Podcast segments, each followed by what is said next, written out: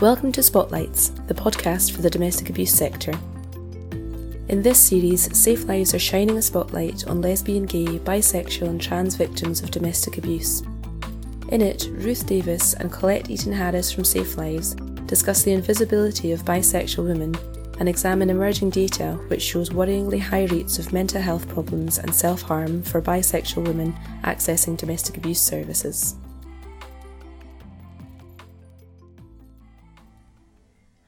Ruth, thank you so much for doing this podcast with me. So, we were talking in the office the other day, we were looking at some um, data that we've had come through around the numbers of bisexual women in domestic abuse services. And we were talking that as bisexual women, how invisible you can often be, particularly when you're in a heterosexual relationship.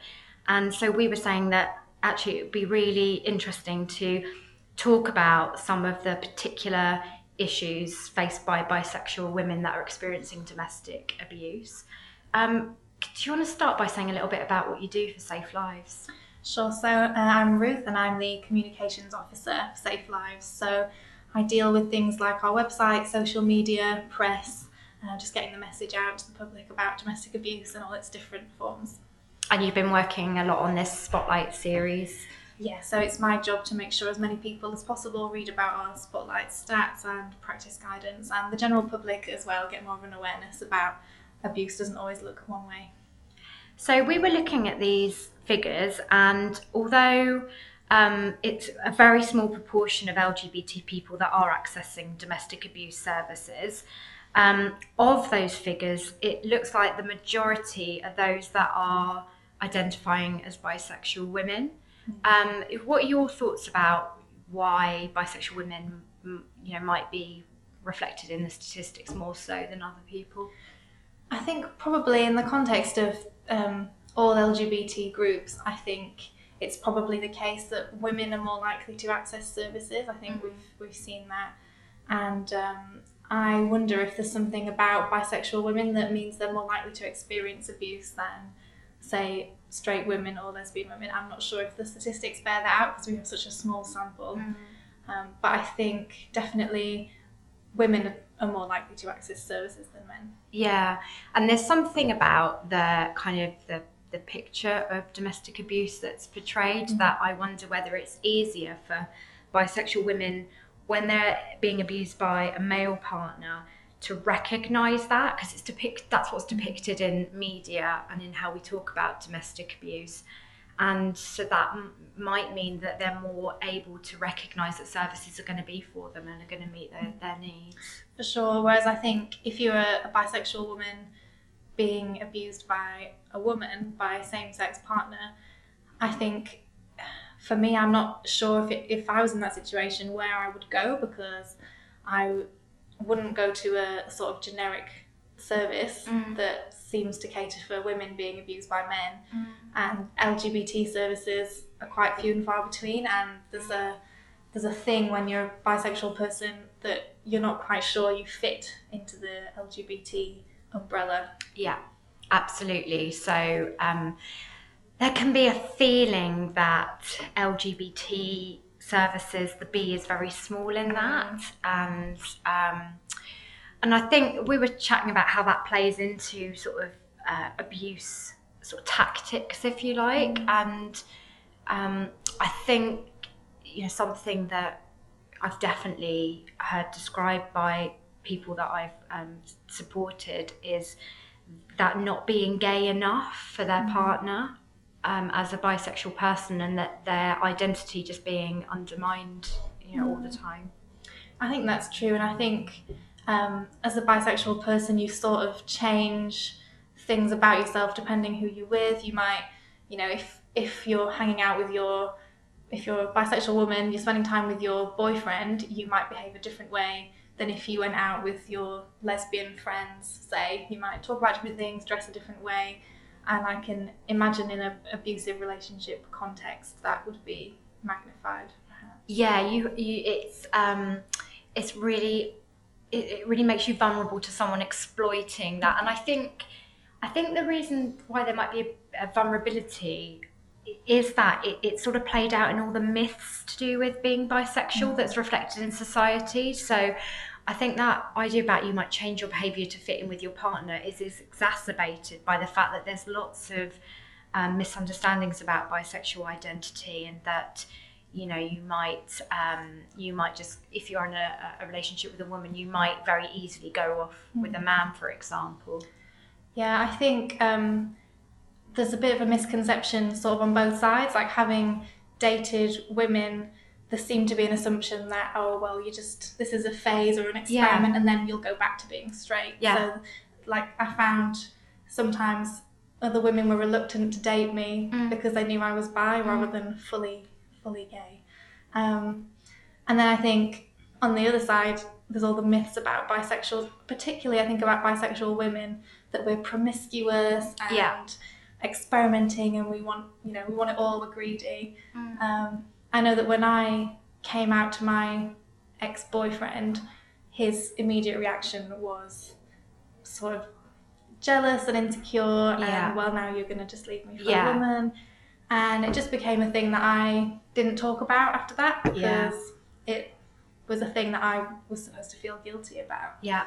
And that like that jealousy and insecurity like we see that throughout coercively controlling relationships that's that's kind of a universal but for me, it it feels like um, if my partner was feeling insecure about my my sexual identity, it feels to me that that's reflected a bit in what society also thinks about being bisexual. And I think the danger with that is that you might start to then uh, you know believe that because we're, we're all growing up in this society with these myths and these influences that you might start to accept things that are unacceptable. So you might say to yourself, well, you know, it is understandable that my my partner's mm. feeling threatened in this scenario, so I better play down parts of my mm. identity because you know that's only fair on them. Yeah, and that's you can totally see how that is a sort of gateway for other yeah. abusive behaviour if you're already putting part of yourself in a box or feeling like you have to change yourself to make to appease them. Mm. And then if there's you know if there's more controlling behavior involved, you can see how that will all just feed in. Yeah. And I know somebody else recently said to me that she one of the major things she'd found about um, coming out as a bisexual woman was that that not existing the, the, the response that she got from people was that it, it wasn't possible for her to be bisexual mm. so well you're you're in a process and at the end of that you will come out as lesbian. It's not it's not possible for you to have this identity of being neither heterosexual nor mm. nor gay.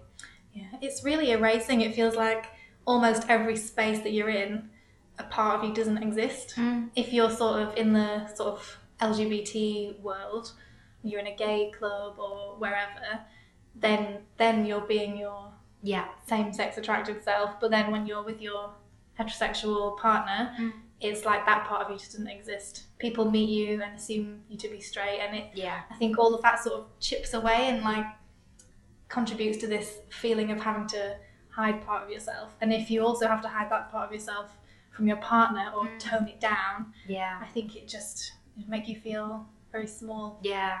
And I think from a practice point of view, what's really risky um, are bisexual women coming into domestic abuse services and uh, the focus being on their heterosexual relationship and any um, previous female partners that may have been abusive or controlling may just be completely invisible to services if they make that assumption that they're heterosexual or that their previous same-sex relationships don't need um, examining or exploring in any way, like not even asking the question, you know, actually, are, are there other um, previous like, abusive relationships that need talking about? Mm-hmm. And we've seen in our um, insights data on bisexual women that uh, 16% of bisexual women accessing services have been experiencing historic abuse from previous partners. And we don't have the gender of those partners, but um, if a service hadn't asked them about their orientation when they went in, you know, a good chunk of those could just not have been not have been mentioned. If you go mm. to a mm. service because your um, heterosexual partner is abusing you and nobody asks you if you're bisexual, they're not going to ask you about previous girlfriends. Yeah, yeah, absolutely. Um, and I think there's also a kind of a risk issue around if somebody leaves a heterosexual relationship and is now with a same-sex partner that that that can be something that the abusive partner can use. So particularly I think around like with children uh, are in the family as well that you know that threat of well if you're in a same-sex relationship you, the courts are not going to look favorably on you or mm. um, you know I've even heard people say that their ex-partner had made comments about it being a child protection issue that mm. you know this is this is a child protection concern that you're now living with a woman and our children at risk and how um, you know just how very frightening that will be for somebody who is anxious that actually services will look differently on them mm. uh, as a result and very like sort of shaming like it's already um, i mean even in heterosexual situations we know that perpetrators use children to manipulate mm. and control their ex-partners but when you've got that added layer of now i'm in a same-sex relationship and all the society baggage that comes with that and I'm at risk of having my children taken away, you can. It's just an, an extra level of um, control and and stress. And the the other kind of aspect to the research that we were talking about are these really very shocking statistics, particularly around mental health. So um, we know that LGBT victims of domestic abuse who are accessing support experience far higher levels of complex need compared to other um, clients. Uh, but the numbers around mental health, particularly for uh, bisexual women, were really shocked us. So 34% had attempted suicide, 39% had self harmed. Really high figures. And I wonder whether there's an, I suspect there isn't, an awareness of that issue as well that bisexual mm. women in the service another really important reason to, to, to ask people their sexual identities there might be these additional needs that are just not being looked at. Yeah i think it's um, also known that bisexual people generally outside of domestic abuse have quite bad mental health um, outcomes. I think it and i think that might be about the sense of not fitting in to specialist services or to generic services and not being asked a question and all the other stuff we've talked about about being having your identity erased all the time um, and i think probably the lack of specialist provision yeah absolutely I, I think the i think the the other thing that can happen in terms of like specific sort of forms of abuse is uh, instead of somebody's identity being eroded it gets kind of um, fetishized. Mm. So, um, around sexual abuse in particular, that somebody coming out as bisexual, their abusive partner may use that then as a well, now you're consenting to threesomes or group mm. sex or you know something that they are uncomfortable with, and, and something that reduces their identity down to sexual behavior rather than love and relationships and how they feel about people. Absolutely, and I think that that attitude is something that again is reinforced throughout society and all the sort of depictions of bisexual women that we see like there are hardly any to begin with and the ones we do see are promiscuous women who will take part in threesomes willy-nilly and mm. for the exist for the um, amusement of men essentially yeah. um, rather than women who have agency and make their own choices and legitimately are attracted to people of both genders I think that being reinforced throughout society and culture, it it's it sort of justifies if, if that's the wrong word, but it mm. it um, normalizes that kind of abuse. I think. Yeah, yeah. It, it, it, it becomes something else, doesn't it? It's it's not it doesn't stand out as a as abuse. It, it kind of gets dressed up as where you can un- it's an understandable response mm. for somebody to give or an understandable thought process for somebody to have. Mm. I think the other kind of um, issue for me is around family and about support, and and that's that's really difficult for mm. anyone who's LGBT. Um, you know, to, to come out and the response they might get from family. Um, but I wonder whether for bisexual women there's a particular pressure that because it's seen that they might be able to just choose whether to have a same-sex or opposite-sex partner that there's a there's a potential for families to put them on put a lot of pressure on them to mm. pick an opposite-sex partner rather than a same-sex partner. Yeah, and I think we were talking before about um, if somebody has come out to their family as bisexual and then has been with the same sex partner, if the family had reacted badly to that and then now they're with an opposite sex partner, the family might be so relieved that oh you finally you know seen yeah. sense and now you're straight again. Um, that even if if that partner then is abusive, it yeah. can be very hard to talk to your family about it because yeah, you know they're, they're just so relieved that you're with a man instead of a woman. Yeah, and I guess the flip side of that is if, if it's been a struggle to get your family to accept your identity and your girlfriend is then abusive to you, mm. you, you, you can see how it would be difficult for someone to share that with their family because they may feel a real pressure that I have got to show that I can be in a, a same-sex mm. relationship and make that work, right? Because I'm worried otherwise it's going to feed into all this negativity that my family had. And I think we see that um, more widely as well. I think sometimes there can be a resistance in the LGBT community to even talk about domestic abuse because people worry that it's going to feed into the myths around same-sex relationships yeah. that they're dysfunctional, they're not healthy, the normal is a man and a woman and that's how it should be and that if we admit that there is any abuse in same-sex relationships that it will undermine the cause yeah. in a way which obviously is not true and we know there's loads of abuse in heterosexual relationships too um, but I think there is an unhelpful um, sort of silencing mm. sometimes for the benefit of the community as people see it. Yeah, because you if you've struggled for so long, uh, people have struggled for so long to have their relationships and their identities acknowledged as legitimate mm. uh, and positive, then it can feel uh, risky mm. to then say actually, but also we we sometimes have problems in our relationships and there's sometimes uh, mm. issues for fear that people with an agenda might take that as a, a big kind of stick to, to, mm. to, to beat with. So, given everything we've talked about, um, what do, do, you think domestic abuse services are missing? What do you think they need to be doing differently to support bisexual clients?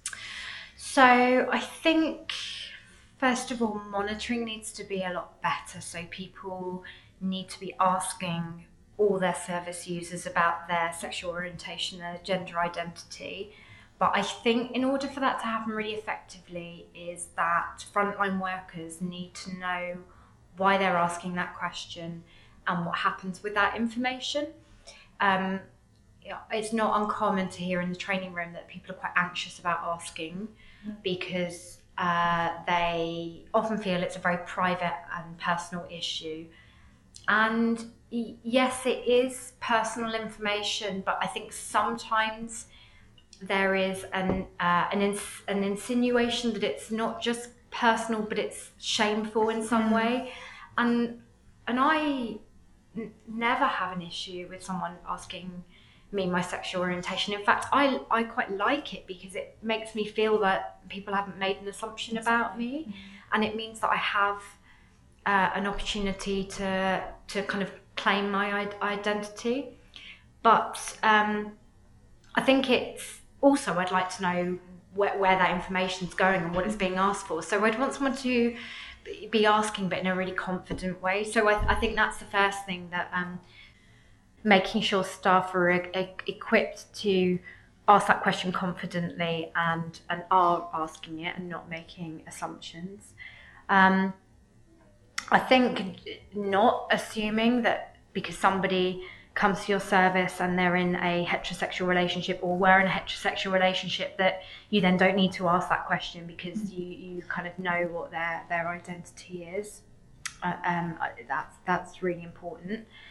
And I think if you are supporting someone that's bisexual, being curious around any potential problems that that could pose to them in terms of their family response and the support network that they have, um, problems that they might be facing in uh, accessing services.